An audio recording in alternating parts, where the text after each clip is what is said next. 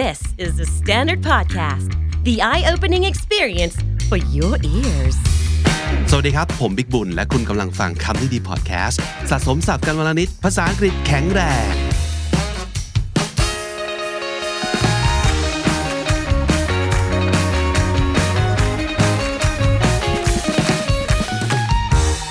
คุณผู้ฟังครับ คุณผู้ชมครับ episode นี้ของคำนี้ดีมีแขกรับเชิญอีกหนึ่งคนนะครับ คุณวิน สวัสดีครับ สวัสดีครับ พี่บิ๊กไม่เจอกันเกือบหนึ่งปีใช่ครับนะครับ The last time you were on the show was like 11 months ago to be exact and uh, we were talking about uh, the global mindset ชื่อ episode คือเก็บเกี่ยววิธีคิดอย่างคนที่พร้อมจะไปผลิบานที่ไหนก็ได้ บนโลกใบนี้ด้วย global mindset นะครับ และในช่วง 11 เดือนที่ผ่านมา เกือบปี วินก็เป็นคนไทยคนหนึ่ง ซึ่งไปผลิบานอยู่ที่ต่างประเทศเช่นเดียวกันนะครับ เพราะว่าได้ย้ายไปเพราะเรื่องของงานด้วยใช่ครับเป็นโอกาสที่ได้เอ่อต้อนรับลูกชายคนแรกด้วย a lot of things happening for sure this yeah past year yeah yeah it, it it must have been a great year for you Yes. also right the the most rewarding year but also the most challenging Yeah. so far Yeah, that's always a great combination if you ask me. Yes. วันนี้เราจะคุยกันนะครับเพื่อตอบคำถามว่า 1. ด้วยความที่เอางี้ละกัน ในช่วงโควิดที่ผ่านมาเกือบ 3 ปี สิ่งที่พวกเรารู้สึกขาดหายไปในชีวิตเนี่ยนอกเหนือจากเรื่องการเดินทางถูกไหมครับ เราไม่สามารถเดินทางได้อย่างที่เราเคยทำสองโอกาสในการพัฒนาตัวเอง ก็ค่อนข้างน้อย เพราะเรามัวแต่เราต้องรับมือกับวิกฤตที่เกิดขึ้นเฉพาะหน้า จนบางทีเนี่ยโอกาสในการที่จะ self improvement ต่างๆ เรียนรู้ต่างๆ ไปเห็นโลก ไปนู่นนี่นั่นมันหายไปนะครับหลายๆคนเนี่ยตอนนี้พอเริ่มกลับมาแล้วบินได้แหละตอนนี้เราเริ่มเดินทางกันได้แล้วนะครับหลายๆคนจะเริ่มตั้งคำถามว่า 1. มีโอกาสที่ฉันจะได้ ย้ายที่ออกไปเพื่อเปิดหูเปิดตาบ้างไหม พร้อม ๆ กันนั้นอยากจะทดลองไปทำงานต่างประเทศ เพื่อเก็บเกี่ยวประสบการณ์ เพื่อพัฒนาความสามารถของตัวเอง หรือเพื่อไปรู้จักคนในหลากหลายวัฒนธรรม การทำงานในหลากหลายวัฒนธรรม วันนี้มีคนที่ทำสิ่งนี้มาประมาณปีหนึ่งแล้วนะครับ แล้วเขาก็ถ้าเกิดไปดูคลิปที่ วินได้มาพูดคุยคราวที่แล้วเนี่ยจะเห็นว่าเขามีการเตรียมตัวอยู่ ย้อนกลับไปดูคลิปนั้นได้นะครับ อยากจะรู้ว่าผลของการเตรียมตัวเป็นอย่างไรเมื่อไปอยู่ในต่างประเทศจริง ๆนะครับ และเขาได้เรียนรู้อะไรกันบ้างในช่วงหนึ่งปีนี้ อาจจะแถมว่าถ้าเกิดคุณอยากมีประสบการณ์คล้ายๆ แบบนี้บ้าง จะต้องทำยังไงอะวันนี้อยากจะให้วินเล่าให้ฟังว่าตลอดเกือบหนึ่งปีที่ผ่านมาที่ไปอยู่สิงคโปร์ เกิดอะไรขึ้นกับชีวิตบ้างโอ้โหคือหลายอย่างมากเลยครับพี่บิ๊กก็คือเอ่อย้ายไปเนี่ยก็คือผมไม่ได้ไปคนเดียวด้วย ก็คือไปทั้งครอบครัวครับแล้วก็ที่พี่บิ๊กแตะเมื่อกี้นิดนึงก็คืออมมีลูกชายครับที่ไปเกิดที่โน่นไปเกิดวยที่นู่นด้วยครับ ตอนนั้นที่ผมไปเนี่ยมันเป็นช่วงที่แบบเป็นช่วงคาบเกี่ยวพอดี คือเขากำลังจะเริ่มเปิดประเทศแล้ว แต่ว่ามันก็ยังมี restriction อะไรหลาย ๆ อย่างอยู่ ซึ่งอืมเราก็ต้องไปเรียนรู้ไปโหลดแอปอะไรของเขาข้อบังคับข้อห้ามอะไรต่างๆ แล้วก็ใบอนุญาต ในการทำงานเราก็ต้องไป process ให้ complete ที่โน่นครับซึ่งมันก็มีความยากลำบากหลายรูปแบบที่ด้วยโควิดด้วยอืมกับบวกกับว่าเราเปลี่ยนไปอีกประเทศหนึ่งด้วย เราก็ยังไม่อืมคุ้นชินกับการเดินทางกับการติดต่ออะไรพวกเนี้ยครับก็ไปเรียคนรับรู้ที่โน่น ใช้เวลานานไหมกว่าจะตั้งหลักแล้วทุกอย่างเริ่มแบบ settling in ผมว่าน่าจะประมาณอย่างน้อยๆ เลยอาจจะประมาณ 4 เดือนโอ้โหสี่ถึงห้าโคเดือนได้ เวลาเกือบครึ่งหนึ่งของการที่ไปอยู่ที่นั่น ใช้ในเรื่องของการแบบเอ่อคุ้นทำความคุ้นชินกับเอ่อวิธีการอยู่วิธีการทำงานของเขาวิธีการใช้ชีวิตของเขาใช่แล้วก็ไม่ว่าจะเป็นเรื่องเกี่ยวกับบ้านเอ่ยงานเอ่ยแล้วก็เอ่อความสุนทรีในชีวิตต่างๆอะแล้วประมาณแล้วตัวงานผมมันค่อนข้างเป็น big jump ด้วย จากคือเดิมยังไงครับคือคือที่ผมเคยพูดไว้ในใน English at Work เนาะตอนนั้น episode น่าจะชื่อครับ Young Manager อ่าใช่ใช่บอกเลยว่าความท้าทายเนี่ยให้ให้คูณ 3 คูณ 4 ไปเลยโอ้โหจากสิ่งที่เคยเล่าไว้ตอนนั้นครับเล่าให้ฟังหน่อยก่อนที่จะย้ายไปตำแหน่งอะไร แล้วไปอยู่ที่นู่นด้วยตำแหน่งอะไรครับก่อนหน้านั้นก็คือผมประจำอยู่ที่ production site ที่หนึ่งที่ชนบุรีครับของบริษัทเป็นตำแหน่ง engineering manager ครับก็คือดูแลแผนกหนึ่งครับประมาณซึ่งเป็นบริษัทข้ามชาติอยู่แล้ว เป็นบริษัทข้ามชาติสัญชาติเยอรมันอ่า แล้วก็ดูแลแผนกหนึ่งประมาณ 15 คน แต่อันนี้จัมไปก็คือไปเป็น regional role ก็คือดูในภูมิภาคของเอเชียแปซิฟิกเลยโอ้แสดงว่าไม่ใช่แค่ในประเทศเดียวแล้ว ใช่ครับ ต้องไปดูหลายประเทศด้วย ใช่ครับครับ แต่ว่าโอเค scope ก็คืออยู่ใน field หนึ่งโดยเฉพาะครับแต่ว่าเราก็ต้อง cover ทั้ง region ซึ่งมีประมาณเกือบเกือบ30 production โอ้ site โหแสดงว่าต้องเดินทางไป ต่างประเทศใช่อีกมากมาย ไปประเทศไหนมาบ้างแล้วบ้างโอ้ก็เอาในเอเชียแปซิฟิกนี้ก็จะมีญี่ปุ่นอ่ามาเลเซีย เวียดนามอืมออสเตรเลีย มีได้มาไทยด้วยอยู่ช่วงหนึ่งครับแล้วก็เผอิญว่ามีโปรเจกต์หนึ่งที่ทำอยู่ แล้วจำเป็นที่จะต้องไปเหมือนกับเขาเรียกว่า benchmarking อ่าซึ่งก็คือไปดูเทคโนโลยีที่ยุโรปอืม ว่าเขาทำกันยังไงอะไรเงี้ยครับอ่าก็เลยได้มีโอกาสเดินทางไปที่ยุโรปด้วยครับตอนนั้นก็ไปอิตาลีแล้วก็เยอรมัน ซึ่งเป็นการเดินทางแบบเป็น business trip ล้วนๆแหละใช่แต่ก็เปิดโอกาสให้คุณได้เดินทางเนาะใช่แล้วก็ไปคงไปเห็นไปเรียนรู้อะไรมากมายเลยทีเดียว ผมว่านี่เป็นข้อดีของการได้ทำงานของบริษัทข้ามชาติ หรือว่าที่มันเป็น international ด้วยเนาะใช่ คือถ้าเกิดคุณมีโอกาสนะครับ ถ้าเกิดสิ่งนี้เป็นเส้นทางที่คุณอยากอยากจะไปนะ คืออยากจะไปเห็นโลกกว้าง อยากจะใช้ภาษา อยากจะได้เพื่อนแบบ cross culture เนี่ย การทำงานกับบริษัทข้ามชาติ น่าจะเป็นตัวเลือกหนึ่งที่น่าพิจารณานะครับ งั้นถามงี้ก่อน สิงคโปร์เนี่ย จากการอยู่มาหนึ่งปี ที่นี่เป็นประเทศที่เหมาะกับการทำงาน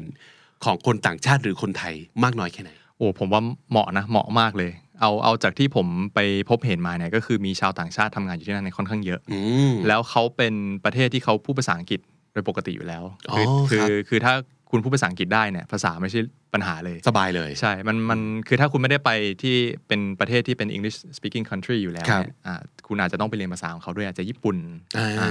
หรือคุณไปทำงานที่จีนหรืออะไรอย่างงี้ครับแต่ว่าที่นี่ก็คือคุณได้ภาษาอังกฤษคือ โอเค คุณสามารถที่จะใช้ชีวิตแล้วก็ทำงานได้หนึ่งในแอภาษาหลักที่ทั้งใช้ชีวิตและเรื่องงานใช่แต่เห็นวินเคยบอกว่าถ้าได้จีนด้วยเนี่ยโอ้โหใช่ไหมฮะใช่ครับครับ เพราะว่าเอ่อสิงคโปร์ก็จะมีคนจีนอยู่เยอะเหมือนกันอืมแล้วเขาก็จะส่วนมากแล้วก็จะพูดภาษาจีนได้ด้วยโอ้ซึ่งอันเนี้ยเป็นเป็นหนึ่งในข้อได้เปรียบเลยครับของของคนสิงคโปร์คือเออเขาได้สองภาษาเนี้ยคือเขา cover ได้ประมาณน่าจะเกินครึ่งของโลกนี้แล้ว จริงด้วยครับ เพราะฉะนั้นถ้าสมมติเกิด เป็นคนที่ตำแหน่งเดียวกัน ความเก่งพอๆกัน ประสบการณ์พอๆกัน คนหนึ่งอังกฤษเก่งเลย อีกคนหนึ่งอังกฤษ ได้อยู่แต่บวกจีนอืมใครมีเปอร์เซ็นต์มากกว่ากันโอ้โหใครมีภาษีคนที่ได้จีนด้วยแน่นอนครับอือันนี้มแต่ก็ไม่ได้ถึงขนาดว่าเฮ้ยถ้าคุณได้แค่ภาษาอังกฤษอย่างเดียว แล้วคุณจะไม่สามารถหาโอกาสให้ตัวเองได้นะครับอันนี้ก็คือถ้าคุณเก่งแล้วคุณได้ภาษาตรงนี้ด้วยก็คือครับยังไปได้อยู่ เรื่องของเรื่องคือเรื่องอย่างเงี้ยเราเตรียมตัวได้อย่างที่บอกใช่ไหมครับ ถ้าสมมติเกิดวันนี้คุณมีความคิดว่าเฮ้ยอยากลองพิก up ภาษาที่3 ลองพิจารณาจีน ถ้าสิงคโปร์เป็นหนึ่งใน destination ที่คุณอยากจะลองไปใช้ชีวิตหรือทำงานนะครับ ลองบวกจีนเข้าไปเป็นภาษาที่ 3 อาจจะทำให้ได้เปรียบมากขึ้นอีกนะครับ นอกจากนั้นมีอะไรอีกที่วินคิดว่าน่าจะทำให้เราได้เปรียบทางการทำงาน หรือการใช้ชีวิตถ้าไปอยู่ที่สิงคโปร์คือน่าจะเป็นเหมือนที่ผมเคยพูดไว้ใน episode ก่อนเรื่องของ global mindset คือเราเราต้องมี mindset ที่ open ก่อนครับแล้วก็ต้องต้องทำความคุ้นเคยไว้กับการเปลี่ยนแปลงอืม เพราะว่ามันไม่ใช่แค่เรื่องภาษาอย่างเดียวอ่าแต่เราไปอยู่กับคนที่เขาอาจจะมีวิธีคิดที่ไม่เหมือนกับเราอืมอ่าเขาจะมี attitude ที่แตกต่างกันไปเลย เขาครับอาจจะมี custom มีมี cultural habit อะไรบางอย่างอ่าซึ่งไปถึงถ้าถ้าเรา close minded เนี่ยเราอาจจะช็อกอืมแล้วก็จะมีปัญหากับการปรับตัว แล้วก็จะยิ่งทำให้การเปลี่ยนสภาพแวดล้อมเนี่ยมันมี friction มากขึ้น ถ้าสมมติเกิดเราไปแล้ว ตั้งหลักทุกอย่างไว้รอบๆตัวเราเหมือนเดิม คือทำไมไม่ทำแบบแบบนี้ที่ฉันว่าดีล่ะ อยู่ที่ไหนก็อยู่ยากเท่านั้นนะครับ ไม่ใช่ว่าต้องไปอยู่แบบต่างประเทศ อยู่เมืองไทยปัจจุบันเนี้ยก็ไม่ได้แล้ว เพราะว่าคนไทยก็ไม่ได้เหมือนกันหมดอยู่ดี ถ้าสมมติเกิดคุณไม่เก็ตว่าคุณคุณจะต้องคิดออกไปจากกรอบปกติของคุณ เพื่อไปร่วมงานกับคนที่หลากหลายเนี่ยยุคนี้ค่อนข้างยากเลยทีเดียวใช่ใช่ไหมครับ มีอะไรอีกไหมที่คุณควรจะมีถ้าคุณอยากจะไปอยู่ต่างประเทศโดยไม่เสียเปรียบเขา ผมมองว่าหลักๆ น่าจะเป็นเรื่องการสื่อสารอืมก็คือคุณอาจจะไม่จำเป็นต้องเป็นคนพูดพูดเยอะก็ได้ ในอืมในชีวิตปกติทั่วไปครับคุณอาจจะเป็นคนเงียบๆก็ได้ครับแต่พอถึงเวลาเรื่องงานเนี่ยแล้วคุณจำเป็นที่จะต้องสื่อสาร เพื่อที่จะให้ทีมงานเนี่ยเขาเข้าใจว่า เดี๋ยวจะต้องทำอะไรอืมจะดำเนินไปข้างหน้าเป็นทีมยังไง หรือว่าเป้าหมายที่เป็น vision เนี่ยคือคืออะไรยังไงเนี่ยอันเนี้ยสำคัญมากเลย เพราะว่าหลายครั้งในในใน meeting เนี่ย มันจะเป็นลักษณะ discussion ครับคือเราก็ยังไม่รู้หรอกว่า end end goal เนี่ยมันคืออะไรอืมเราก็ต้องช่วยกัน brainstorm แล้วก็ช่วยกัน describe ว่าสิ่งที่เราต้องการเนี่ยมันคืออะไรอืมผมว่ามันคือคล้ายๆกับ ไม่ใช่ว่าคุณเก่งภาษา แล้วสิ่งนี้จะได้ทันทีเนาะใช่มันคือความสามารถในการสื่อสารเพื่อร่วมงานกันน่ะใช่ใช่ไหมครับ อาจจะไม่ใช่คนที่เก่งภาษาที่สุด แต่ว่าเขาพูดเป็นร่วมมือเป็นสื่อสารเป็นสื่อสารได้ว่าเราต้องการอะไร เข้าใจว่าคนอื่นเขาต้องการอะไร แล้วก็ ทำให้งานมันเกิดขึ้นร่วมกันได้ใช่อันเนี้ยอันเนี้ยจะช่วยเพิ่มโอกาสคุณได้ครับเพราะว่ามันก็หมายความว่าคุณก็ยิ่งเหมาะที่จะไปอยู่ในจุดที่คุณจะต้องดีลกับคนที่เยอะๆ และหลากหลายครับอันเนี้ยแหละก็คือจะเป็นสิ่งที่ทำให้คุณไปอยู่ใน global stage อือหือได้ มีอะไรบ้างไหมที่มันเป็นเหมือนกับ culture ของการทำงานในสิงคโปร์ที่มัน significant ที่เรารู้สึกว่าแบบเออว่ะ มันต้องเป็นคนแบบนี้เนอะถึงจะแบบ thrive หรือว่าถึงจะเกิด ในสังคมการทำงานที่นั่นอืมผมมองว่าโอเคการสื่อสารแล้วก็เอ่อความเป็น professional ของเขาความเป็น professional ใช่ครับแต่แต่อันเนี้ยผมมองว่าอาจจะด้วยว่าผมทำงานกับบริษัทข้ามชาติด้วยอ๋อครับคือผมก็เคยได้ยินบางเพื่อนบางคนเขาพูดถึงคนสิงคโปร์ในในบริษัทอื่นมาบ้าง แต่ว่าครับซึ่งอาจจะย่น้ยต่างไปอาจจะต่างไปครัแต่บจากในประสบการณ์ส่วนตัวของผมเนี่ยที่ครัผบมเคยทำงานด้วย ก็คืออมเขาจะมีความเป็นมืออาชีพสูงมาก เขาจะรู้หน้าที่เขาคืออะไรครับแล้วเขาก็จะทำตามนั้นอืมเออต่อให้บ่นต่อให้อะไรยังไงเขาก็ทำครับ โอเค ก็ต้องมีความเป็น professional ผมว่าจริง ๆ แล้วมันก็ไม่ได้ apply แค่เฉพาะเอ่อที่ประเทศใดประเทศหนึ่งหรอกเนาะก็คือถ้าเกิดคุณเป็น professional แล้ว ก็ต้องทำตัวให้สมกับเป็น professional ด้วยนะครับใช่มีอะไรอีกไหมที่วินไปเห็น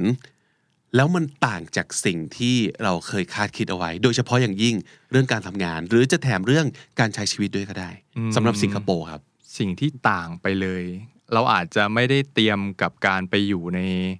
คือยังยังจินตนาการไม่ออกมากกว่าอืมว่าคือสิงคโปร์มันก็เป็นประเทศที่ค่อนข้างเล็กครับเล็กกว่ากรุงเทพด้วย เราก็อาจจะยังจินตนาการไม่ออกว่าว่าเล็กขนาดนั้นเนยมันเป็นยังไงเออฮะก็คือยังไม่ชินกับอ่าพื้นที่อ่าอย่างอย่างพื้นที่อาศัยอะไรเงี้ยครับ มันก็จะอ๋อครับค่อนข้างที่จะจำกัดหน่อยอ่ามมองออกไปข้างนอกก็จะเห็นตึกเป็นหลัก ครับเขาก็มี green area ของเขานะครับแต่ว่าโดยส่วนมากแล้วมันก็จะเป็นลักษณะตึกตึกอาศัยตึกสูงๆอะไรพวกนี้เยอะอยู่เหมือนกันอืมมีโดยรวมมีความน่าอยู่มากน้อยแค่ไหนสำหรับคนทำงาน ผมว่ามันทุกอย่างมันอำนวยความสะดวกเป็นอย่างดีนะโดยเฉพาะในแง่ของการเดินทางครับ คือคุณมีทางเลือกอืมคือโอเค cost of living มันสูงก็จริงแต่ครับแต่คุณก็มีทางเลือกอยู่เหมือนกันว่าคุณจะ manage budget ของคุณในยังไงอืมคุณอาจจะสามารถไปอาศัยอยู่ที่ที่ห่างออกไปนิดนึงก็ได้ห่างอ๋อห่างออกจาก central แต่ว่าแน่นอนว่าเอ่อ public transportation มันถึงครับมี MRT อืมมีรถเมล์อืมอ่าหรือคุณไม่ไหวจริงๆ คุณจะนั่งแกร็บก็ได้ แต่ก็มีออปชันนั้นด้วยเหมือนกันครับแต่โดยพื้นฐานแล้วอะคือ public transportation เขาทำไว้ดีมาก คือคุณอืมไปได้ทั่วอืมแล้วก็ไม่แพงด้วยเมื่อเทียบครับกับรายได้ อ๋อโอเค เพราะว่าแน่นอน cost of living สูง แต่ว่าที่นู่นรายได้คุณก็จะสูงตามขึ้นมาด้วยถูกต้องครับโดยรวมก็ยังค่อนข้างโอเคเลยทีเดียวใช่อันหนึงที่เราเคยคุยกันก็คือว่าวินพูดประเด็นหนึ่งครับว่าสิงคโปร์เป็นประเทศที่เหมาะมาก ๆ กับคนวัยทำงาน แต่ว่าอาจจะไม่เหมาะนักกับการใช้ชีวิตบั้นปลายขยายหน่อย ก็คือรู้สึกว่าสิงคโปร์เป็นประเทศที่เหมาะที่จะไปทำงานไปเก็บเกี่ยวประสบการณ์พัฒนาตัวเอง แต่ว่าในแง่ของการเกษียณ retirement หรือว่าอืมต้องการจะ settle แล้วเนี่ยอาจจะครัไม่บเหมาะเท่าไหร่ ซึ่งครับมันจะโยงกับเรื่องของ cost of living เมื่อกี้ครับอ่าด้วยความที่มันเป็นประเทศที่ค่อนข้างเล็กครับค่าใช้จ่ายอะไรต่างๆ ในในแง่ของที่พักอะไรเงี้ยก็จะอืมก็จะสูง ครับคือถ้าสมมติเกิดคุณไม่ได้ทำงานแล้วไม่ได้มีอินคัมแล้วเนี่ยอาจจะค่อนข้างยากนิดหนึ่งใช่นะครับเพราะฉะนั้นก็อาจจะเหมาะเลยนะกับคนที่อาจจะอยากไปเห็นโลก อาจจะอยากไปเก็บเกี่ยวกอบโกย ประสบการณ์สกิลต่างใช่ๆหรือว่าไปดูว่าเขาทำธุรกิจการงานอะไรกันยังไงอะไรอย่างงี้ใช่ไหมครับใช่มีเพื่อนในวงการอื่น ๆ นอกเหนือจากงาน corporate แบบที่วินทำอยู่บ้างไหม แล้วมีคนไทยที่วินรู้จักใครบ้างที่เขาไปทำงานกันและ จริง ๆ ตลาดงานสิงคโปร์เนี่ยต้องการคนไทยแบบไหนครับ ก็ผมจะมีเพื่อนสมัยเรียนที่เขาไปเรียนต่อที่โน่นพอดี เขาก็ใช้โอกาสในการหางานที่โน่นด้วยอืมแล้วก็จากที่ผมได้ยินมาจากคนรู้จักด้วยอะไรด้วยเนี่ยอ่างานในฟิลของพวก IT อ๋ออ่า data science อ่า computer engineering ครับอีกอันหนึงก็ digital marketing ซึ่งคนไทยอันนี้ก็เก่งอยู่เนาะใช่ไหมใช่ใช่ครับก็เป็นที่ต้องการอยู่เรื่อยๆเลยแหละใช่อีกอันหนึงที่เป็นฮับค่อนข้างใหญ่ก็คืออะไรที่เกี่ยวกับเกี่ยวข้องกับการเงินอื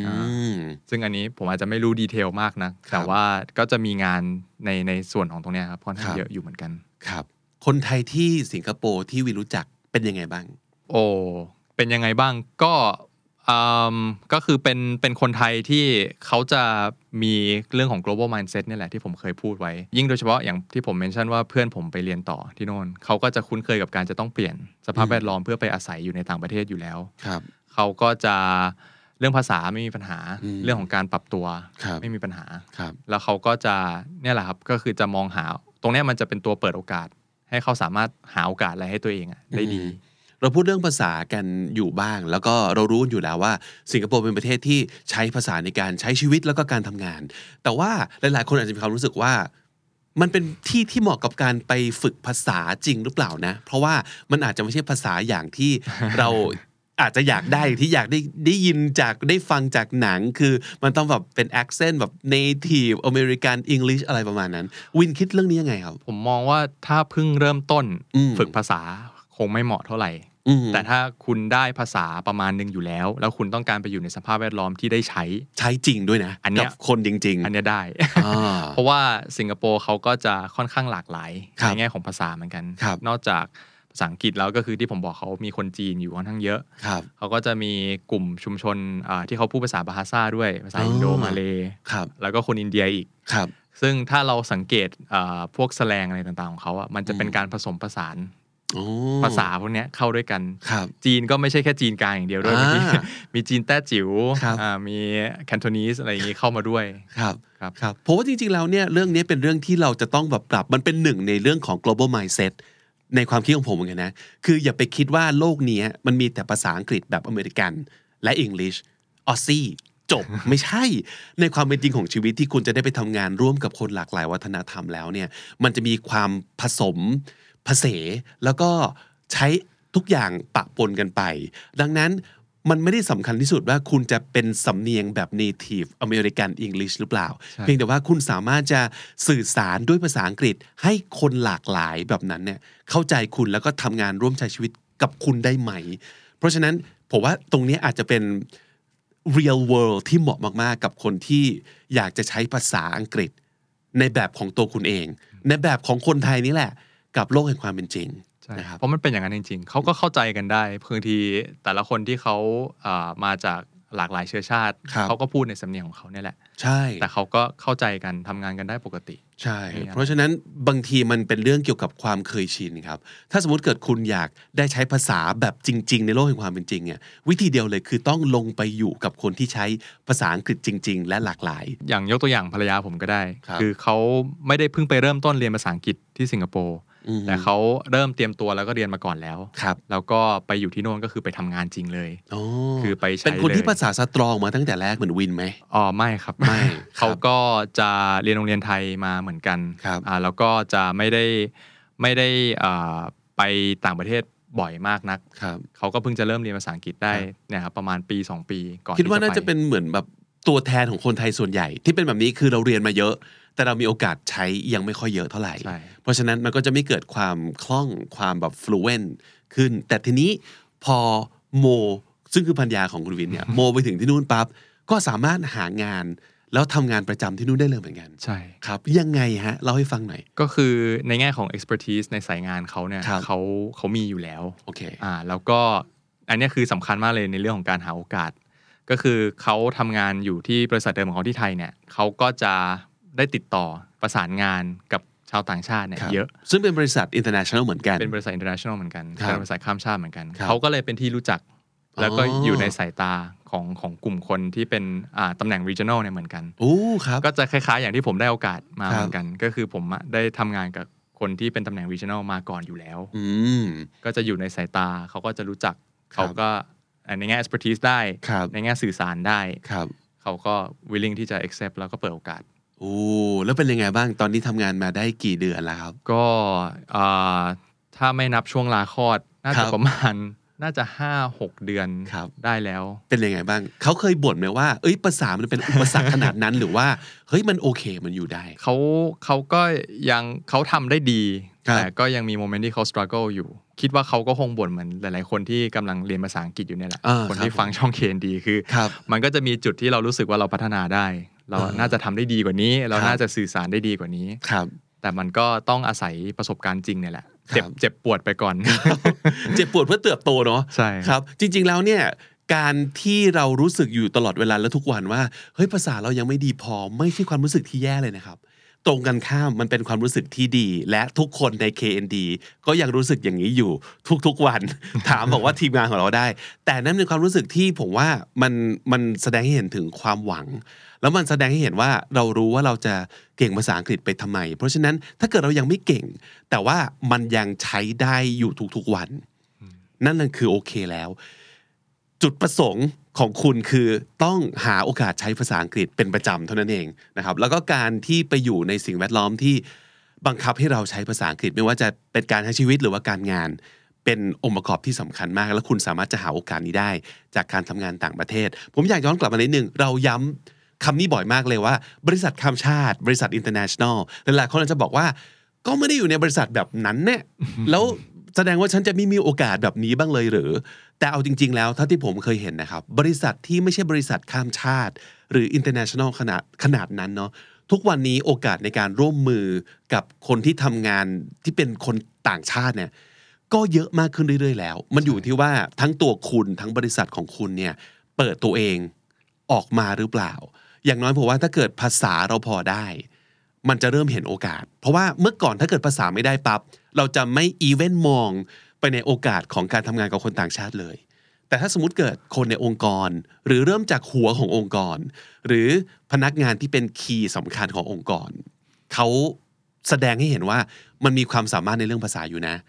มื่อนั้นองค์กรอาจจะเริ่มพิจารณาว่า เฮ้ย งั้นโอกาสที่เราจะได้ทำงานกับคนต่างชาติ แล้วขยายตลาดของเราเอ่ยขยายความเป็นไปได้ใหม่ ๆ เอ่ยเนี่ยมันก็อาจจะติดตามมาด้วยก็ได้ใช่นะครับบางเพราะครั้ฉะงนั้นบางครั้งมันอาจจะไม่จำเป็นต้องรอให้เรารู้สึกว่าเราพร้อมแล้วอืมจริง ๆ ด้วยก็ได้ครับคือบางบางครั้งคือมันไม่มีโมเมนต์ที่คุณจะรู้สึกพร้อมจริงๆหรอกใช่ แต่คุณก็ อาจจะต้องพาตัวเองไปทำอยู่ดีครับผมยกตัวอย่าง The Standard เลยนะ The Standard ไม่ใช่บริษัทข้ามชาติใดๆนะครับเราเป็นบริษัทไทยเลยแหละ แต่ว่าทุกวันนี้มีการต้องคุยต้อง pitch งาน ต้อง present งานกับลูกค้าต่างชาติอยู่เรื่อยๆ แล้วต่างชาติที่ว่าก็ไม่ใช่ต่างชาติแบบ pure ๆอะก็คือเป็นเป็น key man คนสำคัญของบริษัทที่เป็นชาวต่างชาติ และถ้าสมมติเกิดเราสื่อสารด้วยภาษาอังกฤษได้เนี่ย โอกาสเรามากกว่าคนอื่นนะเออนี่คือสิ่งที่รู้สึกว่า มันจำเป็นและเราเริ่มต้นนี่คือส่วนหนึ่งของการเตรียมตัว ถ้าสมมติเกิดคุณอยากได้โอกาสแบบนี้เนี่ยเริ่มเตรียมแบบนี้ไว้ก่อนเลย อาจจะไม่จำเป็นจะต้องหางานในบริษัทข้ามชาติขนาดนั้น แต่ว่าบริษัทที่มีโอกาสในการร่วมไม้ร่วมมือ หรือว่าทำการค้าขายกับคนต่างประเทศเพราะว่าแค่นี้ก็เป็นจุดเริ่มต้นที่ดีมากๆแล้ว ใช่ครับครับ วินเล่าให้ฟังว่าวินมีโอกาสที่อาจจะสามารถต่อยอดจากการอยู่ที่สิงคโปร์ไปในอีกหลาย ๆ ที่ได้ ใช่ครับครับ ก็คือโดยโดยตำแหน่งเนี่ย คือด้วยความที่สิงคโปร์มันเป็น headquarter ของหลาย ๆ ประเทศที่เป็นเขาเรียกว่า regional headquarter ครับก็คือตำแหน่งที่คุณทำเนี่ยก็มีโอกาสสูงที่คุณต้องได้เดินทางอยู่แล้วอืมอย่างอย่างกรณีของผมที่พูดถึงไปว่าได้เดินทางในประเทศในเอเชียแปซิฟิกครับแล้วก็ ด้วยเรื่องของ assignment พิเศษด้วยที่ทำให้เราได้ไปวิสิตยุโรปด้วยเหมือนกันอืมมันก็จะมีลักษณะแบบเนี้ยครับ เป็นครัโอบกาสเข้ามาเรื่อยๆเหมือนกันครับซึ่งซึ่งเราเป็นคนชอบเดินทางอยู่แล้วอ่าใช่อ่ามันเป็นไลฟ์สไตล์อันหนึ่งครับแต่ว่าแบบนี้ก็ก็ดีกว่า เพราะว่าเราบริษัทเขา cover ให้ เฮ้ยอันนี้ดีที่สุดเลย คือจะไปไหนมาไหนนี่คือบอกว่า business trip business class ใช่ได้หมดเลย แต่แต่ก็ไม่ใช่ไม่เหนื่อยนะ เพราะว่าครับแน่นอนเขายอมจ่ายขนาดนั้นอืมก็หมายความว่าเขาก็ต้อง expect อะไรที่เป็น output จากเราด้วยเหมือนกัน ใช่เพราะว่าอันนี้เป็นอีกหนึ่ง mindset ที่สำคัญเลยนะ คุณอยากคิดว่าทุกสิ่งทุกอย่างมันจะแบบถูกส่งมอบให้คุณบนแบบ silver platter แบบทุกอย่างแบบประเคนให้ ไม่นะ ถ้าสมมุติเกิดคุณมีโอกาสดีกว่าคนอื่น เขาย่อมต้อง expect จากคุณมากกว่าคนอื่น เพราะฉะนั้นมันต้องเป็นคนแบบเนี้ยคือใช่ถ้าเกิดบริษัทเต็มที่กับเราเดี๋ยวเราเต็มที่กลับไปให้มากกว่า แล้วก็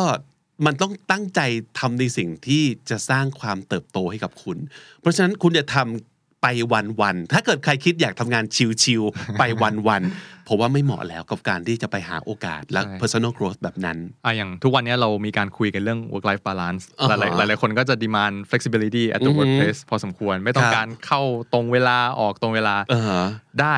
ถ้าสมมติว่าเขามองว่าสิ่งที่คุณมีจะแลกเนี่ยมันมันคุ้มค่าพออมแล้วในทางกลับกันหมายความว่ายิ่งเป็นตำแหน่ง regional เนี่ยครับเกิดว่าคุณต้องทำงานนอกเวลาด้วยเหมือนกันเนี่ยครับคุณก็ต้อง willing ที่จะ sacrifice ด้วยเหมือนกันอืมแน่นอนไม่มีใครมามอนิเตอร์คุณแล้วว่าคุณครับจะเข้างานกี่โมงออกงานกี่โมงอืมแต่งานต้องได้ครับถึงเวลาประชุมคุณก็ต้องสามารถเข้าได้ครับอ่าต้องมีเอาพุตออกมา อ่าโอเคครับผม แล้วนอกเหนือจากนั้นเมื่อกี้พูดถึงเรื่องของการ sacrifice แน่นอนว่า โดยเฉพาะอย่างยิ่งคนที่มีครอบครัวไปด้วย มีลูกน้อยที่เพิ่งเกิดมาอย่างเงี้ยวิน balance อะไรตรงนี้ยังไงครับ คือเราก็ต้องเพิ่ม capacity ตัวเองอะครับ คือมัน no choice เพราะว่าเราเราจะไป เอ้ย ลูกไม่เอามันก็ไม่ได้เหมือนกัน มันก็ไม่ได้ครับเราก็ต้องพยายาม เอ้ย เราก็ต้องมา inspect ตัวเองว่า แล้ว routine ของเราอะ daily life ของเราเป็นยังไงครับ แล้วเราจะ manage เวลาของเราได้ยังไงอือหือแล้วในช่วงเวลาที่เรามีเท่าเดิมเนี่ยอืมคือเราจะสามารถที่จะทำให้ตัวเอง productive ขึ้นมายังไงได้บ้างครับ คือคือผมมาได้รู้เลยว่าก่อนหน้าที่ผมยังไม่มีลูกเนี่ย จริง ๆ ผมมีเวลาเยอะแค่ไหนเห็นเลยใช่ไหมพอมีเวลาพอพอมีลูกปุ๊บเนี่ยถึงครับโอ้โหเออก่อนหน้านี้นี่เราก็มีเวลาเยอะเนาะอืมแต่โอเค ในเมื่อ setup มันเป็นแบบนี้ครับเราก็ต้องให้เวลากับตัวเองให้เยอะคือเวลาที่พักเราก็พักจริงครับๆ เราก็ต้องสามารถที่จะโฟกัสแล้วก็ turn off อะไรหลายๆอย่างได้ครับถึงเวลาที่จะต้องกลับไปเราก็ต้องให้แน่ใจว่าเรา productive อือฮึเราก็ยิ่งต้องดูแลตัวเองครับในแง่ของ sleep routine ในแง่ของอ่าอาหารครับในแง่ของ activity ที่เราทำในช่วง down time เราก็ต้อง manage เหมือนกันอืมไม่ใช่ว่าโหพ อถึงคืนวันศุกร์ปุ๊บเมาเละเทะกลับมากว่าจะรีบูตได้อีกทีหนึ่งคือเย็นวันอาทิตย์อย่างนี้ก็ไม่ไหวเหมือนกั in the long run ก็เละนะใช่ใช่ไหมครับมันเหมือนมันเหมือนมาราธอนนะครับครับทีเราก็ต้องสามารถที่จะ maintain consistency ได้ระดับหนึงอ๋อแล้วยิ่งในในงานระดับเนี้ย consistency ที่มัน demand มันค่อนข้างค่อนข้างสูงจริง ไม่งั้นคุณอาจจะไม่ได้เห็นอนาคตที่จะอยู่ตรงนี้ไปอีกนานเนาะใช่เพราะว่าแน่นอนว่าแบบว่ามัน competition ก็น่าจะเยอะด้วยใช่ใช่ไหมครับมันถึงได้เป็นเรื่องของ trade off ที่ผมอื มพูดถึงว่า โอเค คุณอยากได้ so and so flexibility คุณอยากครับได้ so and so compensation ครับ why should the company pay all those ใช่ things for you ใช่ why should they offer all those things to you ใช่ so you have to give them no choice basically จริงครับ that okay if they want this out of you okay then they will be able You're to worth it yes อือหือเพราะฉะนั้นก็เลยเชียร์ครับ ผมเชื่อว่าคนผู้ชมคุณผู้ชมคุณผู้ฟังคำนี้ดี มีหลายคนที่อยากจะเก่งขึ้น อยากจะพัฒนาตัวเอง โดยเฉพาะอย่างยิ่งอยากจะหาโอกาสในการใช้ภาษาอังกฤษของเรา ในระหว่างที่พัฒนาตัวเองเหล่านั้นด้วย แล้วก็อยากได้ไปเห็นโลกกว้าง อยากได้มีคบเพื่อนหลากหลายภาษาผมว่าโอกาสแบบนี้น่าจะเหมาะกับคนที่พร้อมจะทุ่มเท ยอมเหนื่อยสักหน่อยหนึ่งครับ ในช่วง prime ของชีวิตของเราเนี่ยที่เรายังพร้อมในเรื่องของ physical พร้อมในเรื่องของบางทีอะบางคนอาจจะยังไม่ได้มีครอบครัวเหมือนวินใช่ไหมครับก็อาจจะแบบพร้อมทุ่มเทมากขึ้น แล้วก็ตรงเนี้ยเดี๋ยวเดี๋ยวมันจะเป็นตัวแบบ บ่งชี้ต่อไปว่าเราจะสามารถเติบโตไปได้แค่ไหน โอกาสที่เราน่าจะได้มีสิทธิ์ในการเลือกให้กับชีวิตของเราก็จะมากขึ้นด้วยนะครับ คือผมว่าที่พี่บิ๊กพูดถึงเมื่อกี้นี่คือจริงมากเลย แล้วผมเชื่อว่าคนฟังเคนดีหลายคนก็น่าจะยังอยู่ในกลุ่มที่อายุยังยังไม่เยอะเนาะยังอยู่ในช่วงที่ใช่อาจจะยังค้นหาตัวเองอยู่ครับยังพัฒนาตัวเองอยู่ครับผมก็เทค advantage จากตรงเนี้ยแหละอืมคือผมก็มองว่าอึดไว้ก่อนพลาดได้อืมแล้วก็พ ยายามที่จะ fulfill อืม minimum expectation ไปให้ได้ก่อน คือเราก็ไม่ได้เก่งที่สุดในที่ทำงานครับแต่อาศัยว่าโอเคเรามาถึงตรงนี้ได้เร็วอืมเรามี margin of error ที่อาจจะเยอะกว่าคนอื่นหน่อยครับเราก็ใช้โอกาสตรงเนี้ยเรียนรู้ให้เต็มที่พลาดให้เต็มที่จริงๆแล้วก็ อยู่หางแถวก็ไม่เป็นไรตะเกียกอ่าฮะตะกายตามเขาไปก่อน แต่อย่างน้อยคืออยู่ใน regional role แล้วครับครับอ่าเราเล่นอยู่ในอยู่ในอยู่ใน big league ตรงนี้แล้วครับก็ยอมเป็นทีมท้ายตารางไปก่อนก็ได้ จริงนะ เพเพื่อราะว่าจประสบริงการณ์ๆวัยวัยอย่างคนฟังคนผู้ชมคำนี้ดีเนี่ยหกล้มเนี่ยกระดูกสะโพกยังไม่แตกนะครับ กระดูกเรายังแข็งแรงอยู่มากๆ แล้วก็ถ้าสมมุติเกิดมีแบบว่าบาดแผลตามตัวแป๊บเดียวเราก็ฮีลได้ เพราะฉะนั้นถือเป็นช่วงโอกาสที่ จะสนุกกับการล้มเหลวและทดลอง ผมว่าตรงเนี้ยถ้าสมมติเกิดเราสนุกกับการแบบเจ็บตัว เอาตัวลงไปบอกว่าเล่นจริง เจ็บจริง กับประสบการณ์จริงได้เนี่ย มันจะเป็นสิ่งที่อนาคตอีกสัก 10 ปี 15 ปี คุณจะย้อนกลับมาขอบคุณตัวเองมาก ๆ ในวันนี้ ที่กล้าที่ยอม sacrifice ความสบายและความบันเทิงส่วนตัว บางอย่าง เพื่อแลกกับสิ่งนี้ คุณจะไปบันเทิงไปสบายยังได้อีกเยอะนะในชีวิต ไม่ได้แปลว่าห้ามเลยนะ แต่ว่าลดลงมานิดหนึ่งเพื่อแลกกับโอกาสดีแบบนี้ใช่ไหมผมว่าภาษาอังกฤษเขาเรียกว่า pay your dues อ่าใช่คือใช่คุณจะ expect ว่าคุณได้ทุกอย่างมาเลยตั้งแต่ต้นอ่าเฮ้ยฉันต้อง follow passion แล้วให้ได้ return กลับมาแบบนี้แบบนี้เลยอืมคุณต้อง suffer ก่อนใช่ครับ แล้วมันจะคุ้มใช่แล้วมันจะคุ้มนะครับ อยากจะถามวินว่าตลอดช่วงหนึ่งปีที่ผ่านมาของวิน ถ้าเกิดจะถามว่า word of the year 2022 ของวิน น่าจะเป็นคาว่าอะไรครับ perseverance perseverance คำนี้ฮิตมากจริง แต่ว่ามันก็จริงมาก ๆ เลยนะ จากฟังจากเรื่องของวินแล้วเนี่ยใช่ครับ you have to persevere ใช่เพราะว่า a lot of things going on at the same time but you have to fill fulfill that minimum expectation both on the personal side of things also on the professional side of things it may not be an excellent work but at least you're able to uh, fulfill your responsibilities your your duties Yeah. and that's all it takes for for you to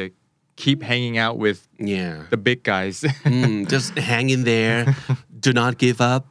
จริง ๆ คุณไม่มี luxury ของการ give up ได้ง่าย ๆ เหมือนตอนคุณเรียนอยู่ด้วยซ้ำไป เพราะว่า you're in the real world now if you give up you'll get kicked out right sometimes that happens อืมเพราะฉะนั้น persevere เห็นด้วยครับ perseverance คือความอึดความตั้งใจบากบั่นมานะ แล้วก็จะเอาให้ได้ใช่ทำใจให้ได้กับการที่บางที เราอาจจะยังไม่ได้ทำมันได้ดีด้วย เหมือนกับที่เราฝึกภาษาอังกฤษเนี่ยแหละใช่ เราก็ต้องยอมพูดผิดๆถูกๆบ้างครับไม่ต้องไม่ต้องถูกร้อยเปอร์เซ็นต์ก็ได้อืมขอให้ได้พูดก่อนอ๋ออันนี่คุณสำคัญจริงๆ คุณก็จะเก็บเก็บเกี่ยวตรงเนี้ยแล้วครับมันไม่สูญเปล่าแน่นอนครับผมเชื่อว่าน่าจะยังมีคำถามข้อสงสัยอีกหลายอย่างที่คุณผู้ฟังคุณผู้ชมจะมีตอนนี้ เกี่ยวกับเรื่องการไปทำงานต่างประเทศ เกี่ยวกับเรื่องการทำงาน more specifically in Singapore ถ้าเกิดมีคำถามเหล่านี้นะครับคอมเมนต์ฝากเอาไว้ใต้คลิป เดี๋ยวเราจะไปตามพี่วินมาตอบในคราวหน้านะครับ วันนี้ขอบคุณมากครับวินครับครับผมสวัสดีครับ The Standard Podcast, eye opening for your ears.